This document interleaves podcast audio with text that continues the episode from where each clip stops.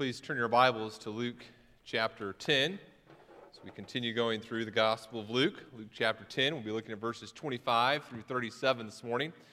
And as you turn there, let me just uh, express uh, my thanks uh, to this church and allowing me to, to pursue this, this degree that just uh, came to completion. And uh, not everyone who is in ministry has the, the privilege of serving at a church that's so incredibly supportive this church has allowed me, and, and, Bethany Baptist before Bethany Community allowed me to pursue this degree with my time and even uh, financially assisting me in being able to do this. And so um, this is kind of a, a, group degree. You know, it's our, our church uh, hopefully being able to use this uh, for God's greater glory and uh, the, the better, more faithful uh, proclamation of His Word. And so let's, let's continue that proclamation of His Word this morning. And please stand with me as we look at Luke chapter 10 verses 25 through 37. Verse 25 begins And behold, a lawyer stood up to put him to the test, saying, A teacher, what shall I do to inherit eternal life? He said to him, What is written in the law? How do you read it? He answered, You shall love the Lord your God with all your heart and with all your soul with all your strength and with all your mind, and, and your neighbor is yourself. And he said to him, You have answered correctly. Do this, and you will live. But he, desiring to justify himself, said to Jesus, And who is my neighbor? Jesus replied, A man was going down from Jerusalem to Jericho, and he fell among robbers who stripped him and beat him and departed, leaving him half dead. Now, by chance, a priest was going down that road, and when he saw him, he passed by on the other side. So, likewise, a Levite, when he came to the place and saw him, passed by on the other side.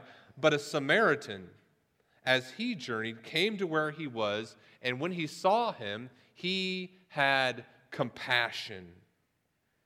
He went to him and bound up his wounds, pouring on oil and wine. Then he set him on his own animal and brought him to an inn and took care of him.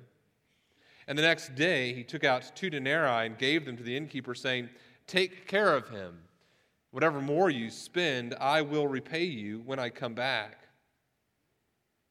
Which of these three do you think proved to be a neighbor to the man who fell among the robbers?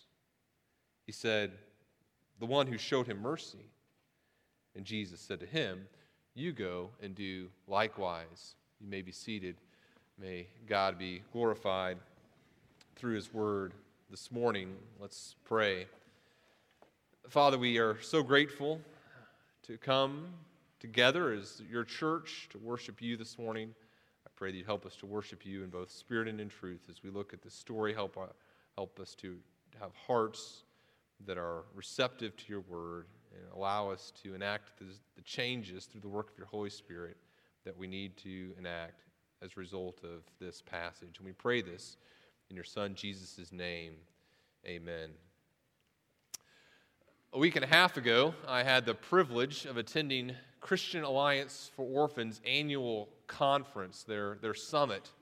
And at this conference, there were 1,500 people who, about 1,500 people from all over the United States, all over the globe, who are engaged and, and passionate in about caring for the orphan as I interacted with some of these people, I encountered incredible story after incredible story of people who were engaged in ministries of mercy. I met people who are working in their community to bring home or put into homes every child in the foster care system in their community or state. I met people who are engaged in, in trying to empty out orphanages. I met people who are working in, in very squalid conditions across the globe in order to meet the spiritual and physical needs of fatherless children. I encountered individuals, it wasn't rare, in fact, for me to encounter individuals who had brought home, in, into their home out of the foster care system or through adoption, brought home 9, 10, 11 or more children. That was commonplace there at the conference. Fact, I was talking with one individual, one young man, at, at breakfast one time and at the conference, and I said, So, so tell me, how do you decide what ministries you're going to get engaged in? How, how do you decide what to do out of all those options that are out there? And he says, Well, essentially, I do this. Whenever my wife comes to me and we're, we're talking about uh, about caring for the orphan, and she begins a sentence Do you think we should? He says, I answer, Yeah, I do. It says it doesn't matter how she finishes that sentences, uh, sentence. Do you think we should adopt a child from Ethiopia? Yeah, I do. Do you think we should give financially to this couple who's considering adoption? Yeah, I do. Do you think we should go on this mission trip? Yeah, I do. He says, whatever we have the means to be able to do as God brings needs to our attention, we do them. Over and over again at the conference, I encountered stories of incredible acts of compassion, pr- people bringing into their homes children with severe mental or physical needs, adopting children with HIV or AIDS, and, and just amazing acts of compassion. And, and here's my point extraordinary acts of compassion should be commonplace among those who've received eternal life. In fact, that's the central point of what I want to say this morning. Incredible acts of compassion should be commonplace among those who have received eternal life. Among those in this room who have received God's eternal life through faith in Jesus Christ alone, stories of incredible compassion should become rather mundane. Not mundane in the sense that they are, are watching world and say, wow, that's amazing, but among this church, among those who are part of the community of faith, as over and over again we respond with hearts of compassion in incredible ways, it should become commonplace as we meet the spiritual and physical needs of the people that God brings into our lives. This morning, we're looking at the story of the Good Samaritan. And really, the story of the Good Samaritan is a, a story within a story. It's a parable that occurs in a larger story about an interaction between Jesus and a scribe, a, a lawyer. And as we look at this story, the parable of the Good Samaritan, we realize that we're taking on a story that is very well known in our culture. In our culture, in fact, the term Samaritan is synonymous with one who shows compassion, right? You have Samaritan ministries, you have Samaritan's Purse, you have uh, Good Samaritan laws. We're very familiar with the events that take place in this story of the Good Samaritan. And actually, that can be an obstacle, I believe, in helping us understand what the parable of the Good Samaritan is all about. We come to the story and we say, Yeah, I know. Lawyer asks Jesus this question. Jesus tells the parable of the Good Samaritan. Three guys uh, come across this, this guy that's, that's been hurt, and only one guy responds, It's a Samaritan, and I need to go do, do the same thing.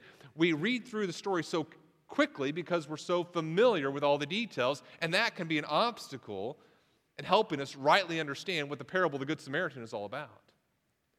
Another obstacle that we have is that the, the culture in which this story occurs is a culture that's very foreign to us. We aren't first century Jews, and so some of the things that are taking place in this parable of the Good Samaritan aren't quite familiar to us. And so we're going to need to talk about some of those issues as we look at the story of the Good Samaritan.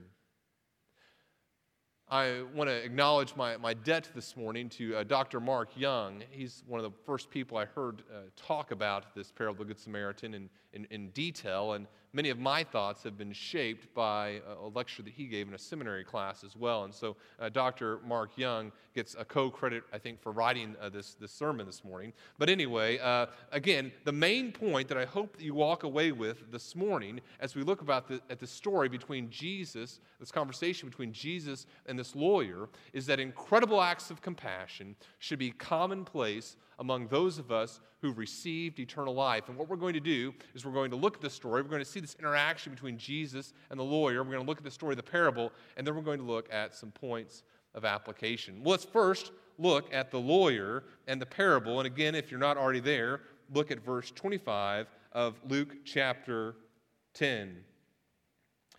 Luke tells us, Behold, a lawyer stood up and put him to the test, saying, Teacher, what shall I do to inherit eternal life. Now, let's think about the cultural context here. Whenever you and I hear the word lawyer, we have sometimes a, a, negative reaction, especially as we're thinking about the first century context. We, we know the lawyers and the scribes and the Pharisees were people who were often hostile to Jesus. That's not the way that people in the story would have looked at lawyers. A lawyer wasn't someone who was engaged in, in litigation or, or interpreting Roman law. A lawyer in first century Judaism was a person who was well versed in Scripture, had the ability to read it, and had also been well versed in how to interpret it, and was also involved not just in the reading of it, the reciting of it, the interpretation of it, but helping people take God's law, Scripture, and all the traditions that they had developed surrounding the Scripture and apply it in their everyday lives. So, a lawyer was a very important person in this community. Remember, Jesus is traveling to Jerusalem. So, what's happening here is as he's entering this town, what would sometimes take place when a teacher entered a town is that the hometown teacher would engage in what's called a rabbinic dialogue, a conversation between two rabbis, two teachers. So Jesus enters this community, and as a sign of respect, the hometown guy, this hometown lawyer, engages Jesus in a conversation, a rabbinic dialogue. He stands up and, in a sign of respect, calls Jesus teacher. And there would have been people surrounding them, listening to their interaction, trying to learn from them. Here's how the conversation was supposed to, to go the hometown lawyer is, is, here, and the hometown guy, the hometown teacher, was supposed to ask a very general, broad question. Then the visiting teacher, the visiting rabbi, would respond with a general answer. So, very broad question, very broad answer. Then the hometown guy, the hometown teacher, was supposed to ask a more specific question based upon the answer that the teacher that's traveling gave. And then the traveling teacher would give a more specific answer, then more specific question, then more specific answer, and so forth and so forth and so on until they were dealing with kind of the nitty gritty applicational aspects of the law. That's what was supposed to happen. Jesus doesn't follow the rule very well here. Jesus comes into this area, and the lawyer stands up and it says, the text says he, he stood up to put him to the test, to, to test his orthodoxy. How well does he understand and have the ability to apply the law in the right way? The lawyer stands up, looks at Jesus, and broad question What shall I do to inherit eternal life? He's not asking necessarily, How do I get saved? His assumption would have been that he was already part of the community of faith. He's a lawyer for crying out loud part of the, the, the Jewish Orthodox community of faith, his assumption would have been that he's already in the in group. His question is more how can I be assured, how can I be confident that I'm going to achieve eternal life, that I'm going to participate in the resurrection from the dead that we see Daniel describe, for example, in Daniel chapter 12. The lawyer's asking Jesus, How can I be assured that as a part of the community of faith, I'm going to be in that, that group of righteous people who participate in the resurrection from the dead. How can I be confident and be assured that I'm part of that group? And Jesus, everyone surrounding them, listening to them talk, Jesus was supposed to give a very broad answer. That's not what Jesus does, is it? Look at the text. What does Jesus do instead? It says that he asks a question back. Sort of a shocking thing for the people to hear Jesus do this. He says, Well, what do you think? What's written in the law? How, how do you recite it or how do you read it? Jesus is, instead of being the one who is having his orthodoxy scrutinized, is, is challenging this hometown lawyer. The lawyer goes for it. He responds. Now, he gives a very broad answer. What does he say? He said, Well, you shall love the Lord your God. This is verse 27. You shall love the Lord your God with all your heart and with all your soul and with all your strength, with all your mind, and your neighbor is yourself. That's his answer. And then Jesus responds and says, Yeah, yeah, that's it. Do that. Go do that, lawyer, and, and, and you'll live. Jesus has really not followed protocol here. He's cut the conversation short at a very broad point of the discussion that was supposed to be getting more and more specific. And furthermore, what began as a conversation to test Jesus' orthodox understanding has now ended in a challenge by Jesus to the lawyer to go do what he said he needed to do to inherit eternal life. The lawyer has to be on his heels at this point, going, Whoa, whoa, whoa, what happened here? In fact, maybe some of us, as we hear Jesus' response, are also a little discombobulated. wait, wait, what do you mean, Jesus? You were supposed to say, to receive eternal life, you weren't supposed to say, yeah, go do that and live. You were supposed to say, uh, reject all forms of works righteousness and, and place your faith in me. In fact, this would have been a great time, Jesus, for an altar call. You know, right now, wherever you are, Jewish people, I'd like you to come forward and pray with me to receive eternal life. That's not what Jesus does here. Why not? Is Jesus advocating, yeah, do things in order to be saved, do things in order to have a right relationship with God? No, he's not. Let's look more closely at the lawyer's answer. We're going to flip through a couple passages in Scripture together here. Look again. Look first, though, again at verse 27. I want you to watch this very carefully. The lawyer gives this answer to his own question. Remember, his question was, How do you inherit eternal life? Jesus says, Well, what do you think? What does the Bible say? What does Scripture say? And the lawyer responds with this answer in verse 27. And this answer in verse 27 is actually combining two different biblical texts. He says, firstly, love the Lord your God with all your heart, soul, strength, mind. Okay? That is from Deuteronomy 6, verses 4 through 6.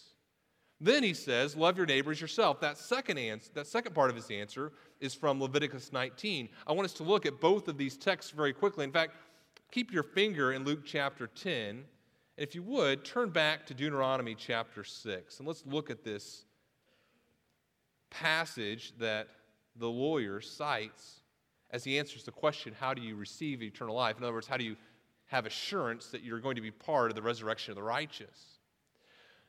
Deuteronomy 6, verse 4, begins the most famous passage of Scripture for the Jewish faith, the cornerstone of the Jewish faith, in fact.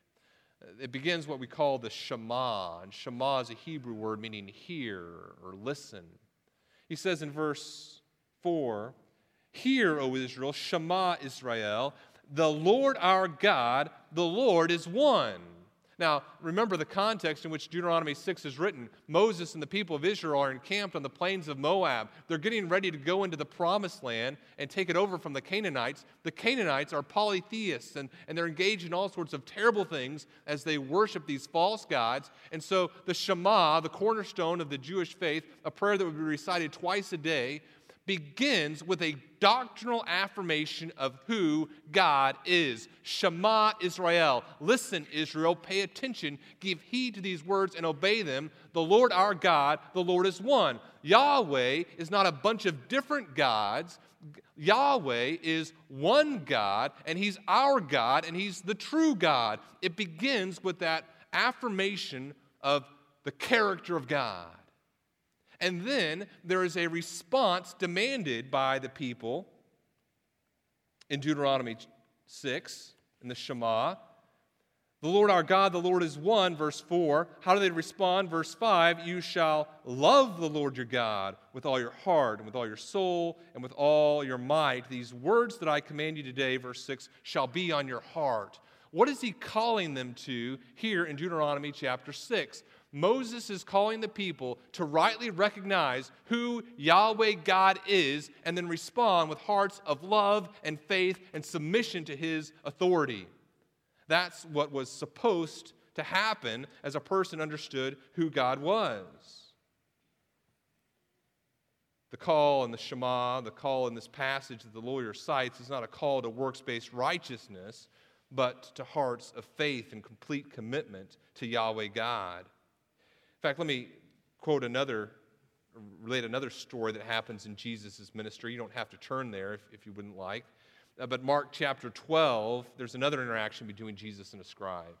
In Mark chapter 12, Jesus and these, uh, these Sadducees are talking about the resurrection, and a scribe hears them arguing, and, and he listens to Jesus and says, Wow, Jesus is doing a great job here. Jesus really understands the law. And so the scribe asks Jesus in Mark 12, 28, What commandment is the most important of all? And in verse 29, Jesus answered, The most important is, Hear, O Israel. He again quotes Deuteronomy 6.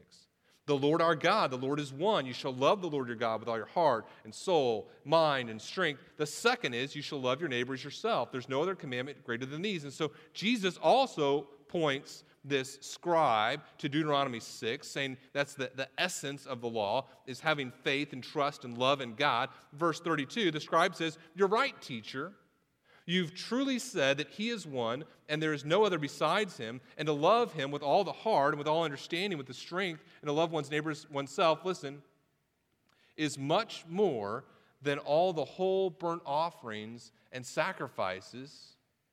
And Mark tells us Jesus saw that he answered him wisely and said to him, You are not far from the kingdom of God. In other words, Jesus is saying this passage in Deuteronomy 6 isn't about pursuing eternal life on the basis of one's works. It's about pursuing eternal life through faith in God. Recognizing his authority, submitting to his lordship, and placing one's complete devotion on God.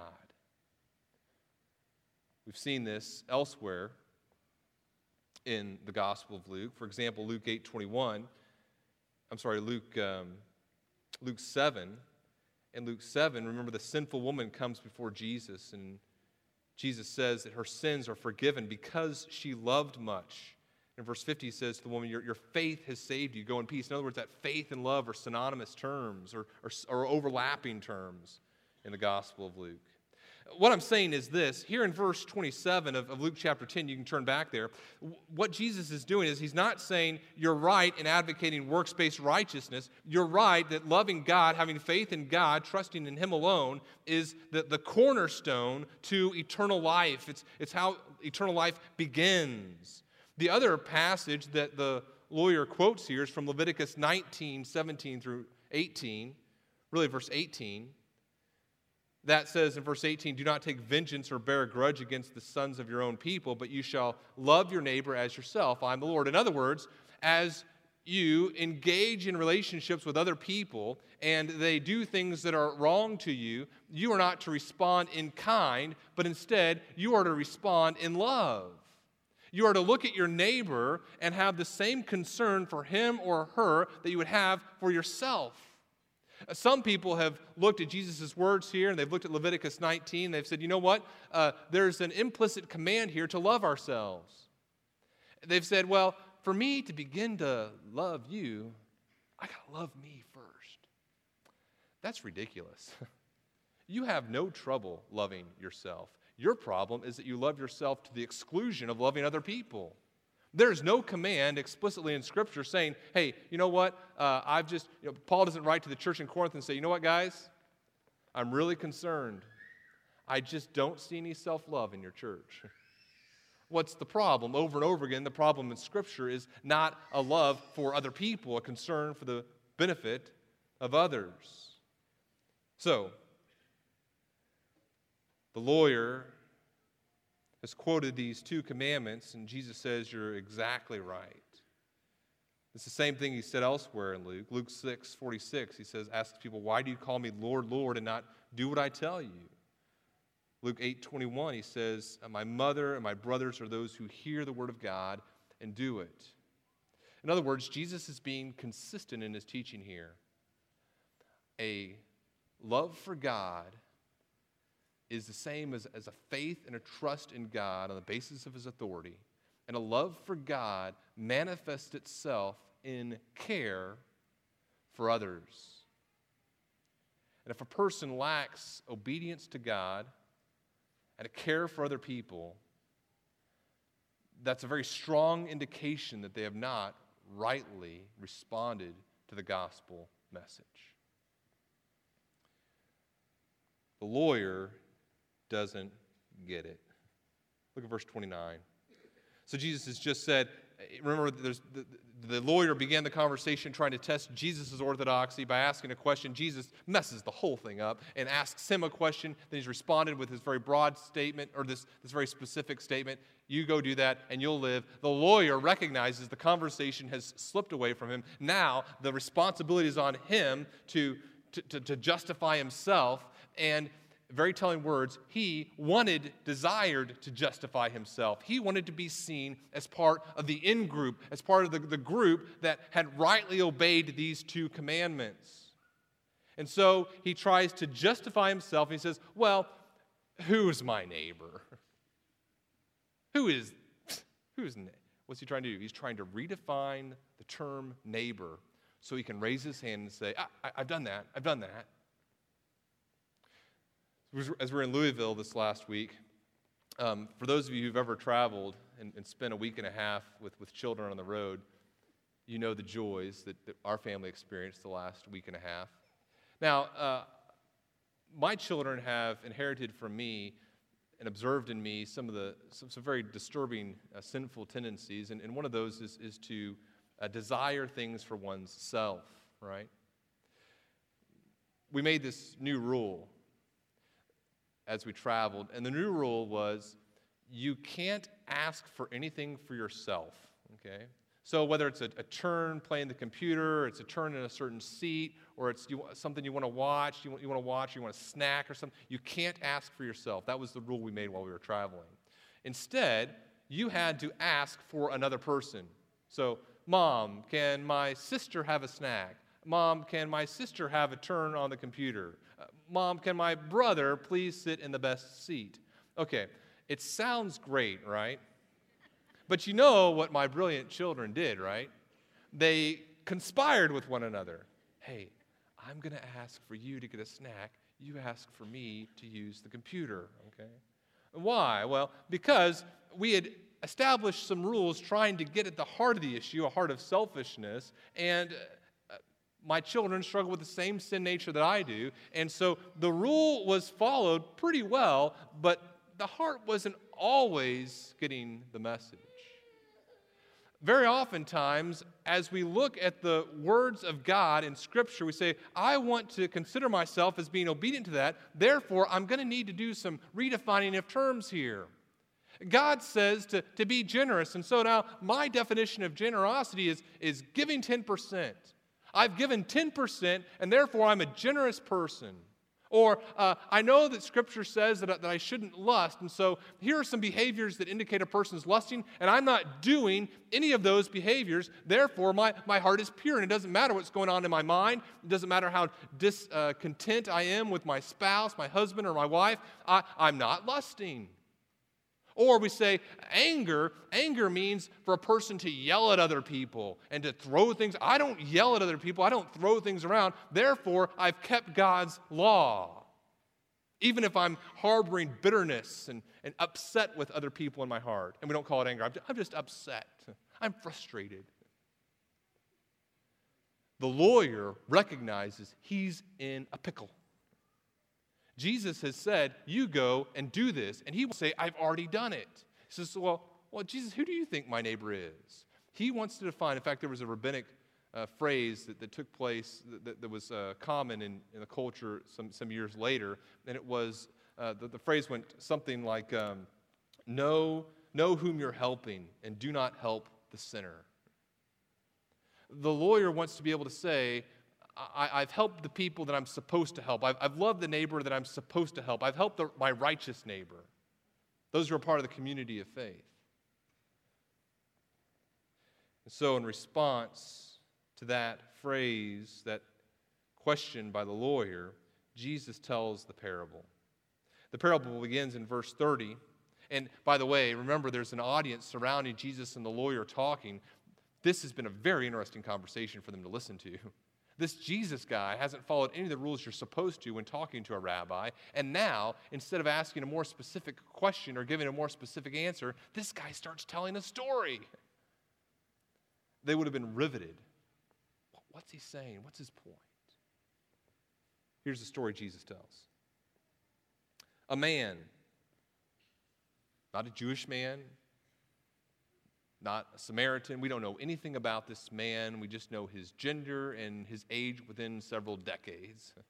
This man, this unidentified man, begins a trip. He's, he's going down from Jerusalem to Jericho, and Jericho isn't south, it's, it's kind of northeast of Jerusalem, but it's, but it's a, lower elevation. In fact, you begin the journey in Jerusalem, you're uh, some uh, 2,600 feet above sea level, then you travel down to 800 something feet below sea level as you hit Jericho. So this, this guy is, is traveling in this downward direction. He goes from Jerusalem to Jericho, and the people in, that are listening to the story, as Jesus said that would have gone, he's doing what? That's kind of a dangerous journey. He's having to pass through this very dangerous pass where there were some caves and, and robbers lived among those. And so why is he traveling all by himself? Well, Jesus doesn't tell them that, but he says, and he fell among robbers. And the people that are listening to Jesus tell the story will go, said, Well, of course he did. What's this moron doing traveling that route alone? This certain man falls among robbers, and listen to what the robbers did to him.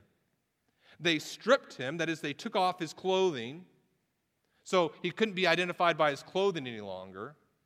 They beat him, therefore, his facial features are unrecognizable. He couldn't be identified by his face any longer and they left him half dead. In other words, he's unresponsive. They can't communicate with him. He can't tell people whom he is. Here's this guy lying on the road who is unidentifiable. And so the question of the parable becomes who is this guy that is unrecognizable, is unidentifiable, and cannot say who he is? Whose neighbor is this man? He falls outside of any nice, neat boundaries and characteristics. Here's just this guy on a road in need. Jesus says, first of all, a priest comes. A priest would have been the very pinnacle of Jewish society. Descendant of Aaron, engaged in priestly ministry. He's going down that road. He says, by chance. In other words, this guy catches a lucky break the priest, however, sees him and passes by on the other side. Now, there's been a lot of speculation about why did he do that? Did he not want to defile himself? We don't know. All we know is that he saw this person in need and refused to help him. He had no inward compulsion to do so. And it tells us something about the condition of his heart. Verse 20 I'm sorry, verse 32 tells us. Likewise, a Levite, a Levite's coming to the place.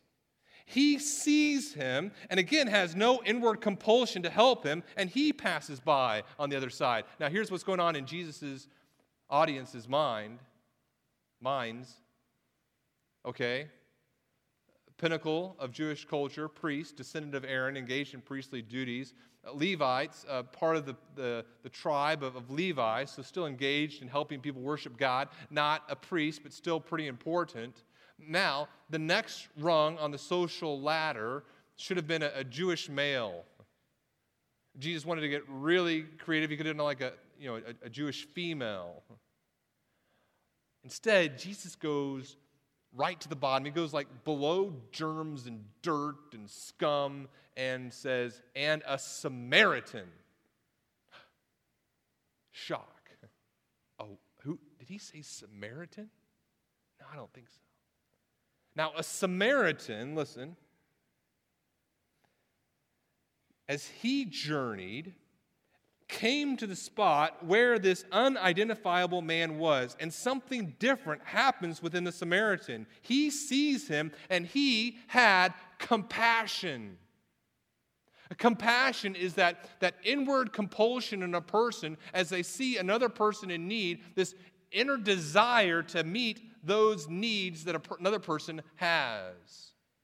It's, it's this almost agonizing response, this, or this response of agony as one sees another human being in need. And the Samaritan has it, the Levite and the priest do not. And this, this compassion isn't just an emotional response, it's this inward response to need that causes the Samaritan to meet that need. Verse 34 says, He went to him, he bound up his wounds, he poured on oil and wine, he set him on his own animal, and brought him to an inn and took care of him. The next day, his care continues. He takes out two denarii, gives them to the innkeeper, saying, Take care of him, and whatever more you spend, I will repay you when I come back. This inward compassion of the Samaritan causes him to say, I'm willing to do whatever it takes to meet this person's need. In fact, there's an open account. Anything you expend upon caring for this man, I will meet that need. And then Jesus asks the question back to the lawyer. So, of these three, which of them do you think proved to be a neighbor to the man who fell among the robbers? The question goes on its head. Remember, the original question is who gets this type of love?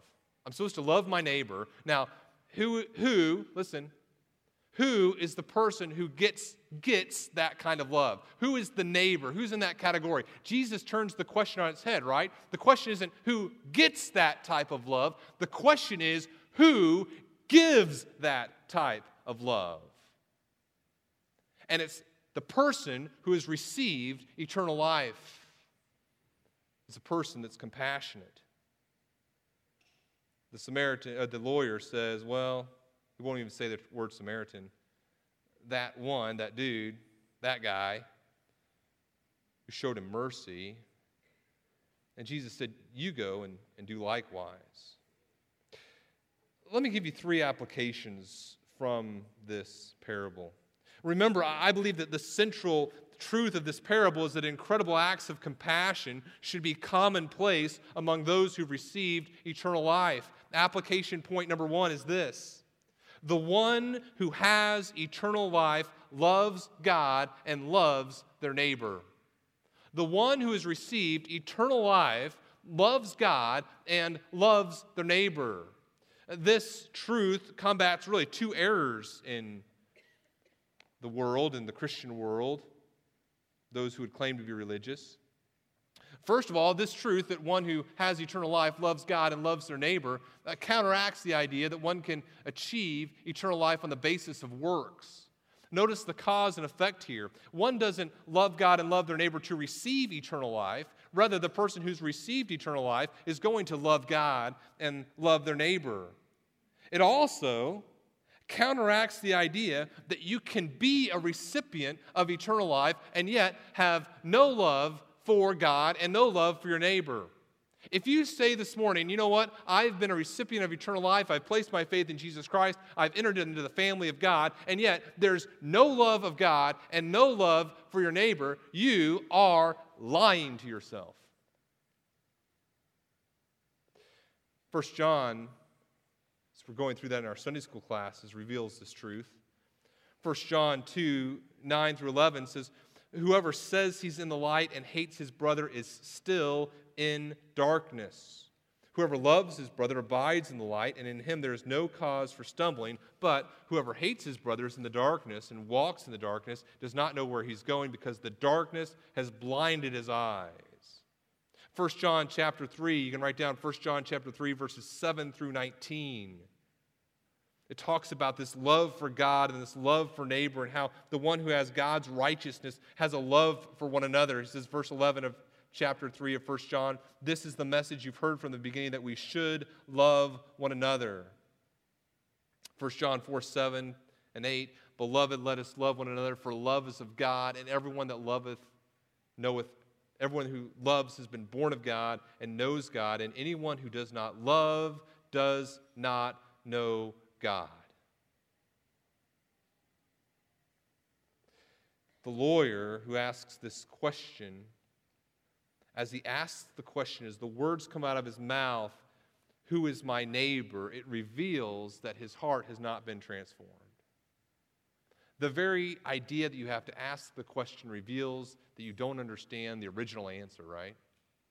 Imagine if you're in the workplace and your boss calls you and the three other employees that work in, in your group together and says, Guys, uh, times are tough. in fact, he looks at the guy to the right of you, I'm having to lay you off for three months. The rest of us really need to get our act together. We need to do everything we can to, to cut costs and, and to work hard and, and to turn this group profitable again so we can bring this guy back. And, and the next three months are going to be go time for us, and, and this is going to be really, really tough. And, and, you know, you all applaud. That's great, boss. And then the other guys leave and say, hey, boss, I wonder if I could talk to you for a minute. I need a raise. What do you think? The very fact that you ask the question reveals that you didn't understand the conversation that just took place. When the lawyer says, and who is my neighbor? It reveals the fact that he doesn't even understand the principle that he's just articulated from Leviticus 19. He doesn't understand what it truly means to, to love one's neighbor. The believer, the one who's received eternal life, is a person that has this inward compulsion to love others. They're, they're eager to serve, they, they have this desire to meet the physical and the spiritual needs of others. I was in uh, Louisville this last uh, week, as I mentioned before, and as I was uh, one morning, I, I, got up early. I said, You know, I, I saw this really nice track about half a mile off at this a Christian school, a, a religious institution. I'm going to go over and, and just run some laps around this track. And I, I got there early in the morning, you know, before school would start or anything. And I, all around the, the track, just this gorgeous track, the gates were locked. and, and I understand wanting to keep your things nice, but it says something to the people around you whenever you say, you know what, this is my stuff. Can you imagine someday standing before God and saying, God, I'd like you to see my nice track. We didn't let all the undesirables like that pastor guy from Peoria get on our track. Or someday standing before God and saying, God, have you seen how nice my home is? My home is really nice. I've invested a lot of money in it, and I didn't, you know, didn't let any people with kids come over and mess everything up. God, have you seen how nice my car is? God, look at this healthy bank account. Oh, I loved my neighbor because loving my neighbor meant doing one, two, and three. The one who has eternal life loves God and loves their neighbor and have this, this eagerness, this inner desire to help meet the needs of other people. The impact of this truth should be that, that legalism is rendered obsolete. There's no need for lists, there's no list for need for rules, there's no need for, for comparisons between other people. Instead, there's this inner desire I want to meet needs, I want to meet needs. I love God and I love others. Second truth of application is this the one who has eternal life has an unlimited concept of who their neighbor is. And Mr. Rod, I heard Mike sing last week. I'm not going to sing, Mike, uh, but I've, no applause now. There's that song that Mr. Rogers sings from Mr. Rogers' Neighborhood. If you grew up listening to Mr. Rogers or watching Mr. Rogers, you know, won't you please, won't you be, please won't you be, please won't you be my neighbor? Won't you be, won't you please, please won't you be my neighbor? Kind of this invitation come and, and be a part of my, my Mr. Rogers neighborhood. That's not how the Christian views neighbors, is it? The believer has an unlimited concept of, of who their neighbor is. There's not a, a dividing line. Well, here's the righteous, and here's the people that I'll meet their needs, and then here are the people who aren't righteous. Uh, here are the people who have brought poverty on themselves. Here are the, the wicked poor. Here are the, the wicked people who are in need. And, and they've brought this sin upon them, this, this uh, situation on themselves because of their sin. Now, therefore, I have no compulsion, no need, and no desire to meet their needs. The Christian says, I have an unlimited concept of who my neighbor is. Now, how I help my neighbor may change based upon the circumstances that brought them to that situation they're in right now, but that inward desire to meet their need, the believer has no boundaries on who they will work to meet their needs. That compassion that God calls them to have is a universal compassion. Let me just read you some statistics that should concern you. The richest 20% of the world the, rich, the richest 20% of individuals in the world consume 80% of all goods. You say, wow, those richest 20% of the, people in this room, most of us are part of that richest 20%. If you make over $15,000 a year or have over $15,000 in assets, you're part of that richest 20%. Those of us who are in that richest 80, uh, 20% consume 80% of the world's good, goods. Americans spend $8 billion a year on cosmetics. $2 billion more than is necessary to provide education for every person in the world. There are 4.4 billion people that live in developing countries. Three fifths of them lack safe sewers. A third of the people in developed countries have no access to clean water. One fourth have no adequate housing. A fifth, 20%, have no health services at all. Europeans spend $11 billion a year on ice cream. That's 2 billion more than is necessary to provide water and sewers for every person in the world. American and Europeans spend $17 billion a year on our pets. That's $4 billion more than is necessary to provide basic health care and food for every person in the world. My point, my point is that by the way we spend our money, it reveals the condition of our heart that we do not sometimes have an unlimited concept of who our neighbors are. But the one who's received eternal life has an inward compulsion to meet the needs of neighbor and has an unlimited concept of, of who falls into that category of neighbor. My encouragement to you as you think about this truth is to look at the various spheres in your life who are the people in your immediate sphere, locally, who, who God has, has put in your life that you can meet the, the physical and spiritual needs of? Who are the people in your, your ex, ex, extended spheres of influence that, that God providentially brings into your life? And, and you see this need and you say, you know what? I, I can meet that. Do you have a, a compulsion to say, I'm, I'm going to try to meet the needs of the people that God brings into my life? Are you prepared to meet those unexpected needs that God sovereignly brings into your life?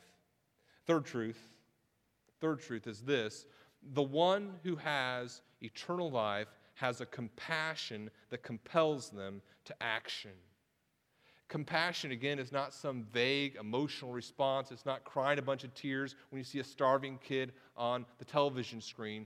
Compassion is an inward compulsion to meet the needs of others. And true biblical, godly compassion that's possessed by the one who has eternal life reveals itself as needs are met. How has God gifted you? Do you have an inward desire to meet the needs of others that will lead them to worship Yahweh God? Has God gifted you in ways, provided you with resources that can, can be used to further His kingdom as you meet the physical needs of others? I'd encourage you to be preparing your heart to meet those needs. I believe God has placed our church at a very unique point in history. Now, the Lord did not return yesterday, despite the prophecies of some, but that doesn't mean that He's not returning, and we should be very careful about mocking the, the coming of the, the return of Jesus Christ. And yet, if the Lord does tarry, which He may very well not, but if He does tarry and allow our church more years of service and in ministry and preparing other people to worship Him, I believe that God would have us be using this time right now in our church's history to do things to prepare us for if God allows us to have a building and other ministries and expanded as our church grows and matures. I believe this time is a time of preparation for our church. You and I need to be engaged in, in the biblical counseling ministry, uh, learning how to, to, to counsel people and, and proclaim the good news of Jesus Christ to those in need and help them, help them live in a, in a God honoring, God glorifying way. We need to be engaged in our helping the, the hungry ministry. We need to be engaged in orphan care ministry. We need to be engaged in these ministries of compassion because there's an inward compulsion to do so. I believe that God is going to do some amazing things in our church over the coming months and, and years. In fact, I, I'm going to be encouraging our church in a few months to, to have many of you sign up to, to care for, for foster kids, to, to sign up to take foster care classes, not because you're necessarily going to bring a foster care kid into your home to live, but so that you can be at a point prepared to meet needs as they, as they arise in our community, be it for a short term or long term. The one who has eternal life has a compassion that compels them to action. And what we see here in the story of Jesus talking to this, good, to this lawyer about eternal life is that extraordinary, seemingly impossible acts of compassion should be commonplace among those of us who have received eternal life. Let's pray. Father, we thank you for the good news of your Son, Jesus. We thank you for the eternal life that we have through faith in him. And now, Father, we pray that you would cause our hearts to respond rightly to this life that you've given us, that we would have assurance of our life through faith in you as we see evidence of a transformed heart. We pray this in the name of your Son, Jesus Christ. Amen.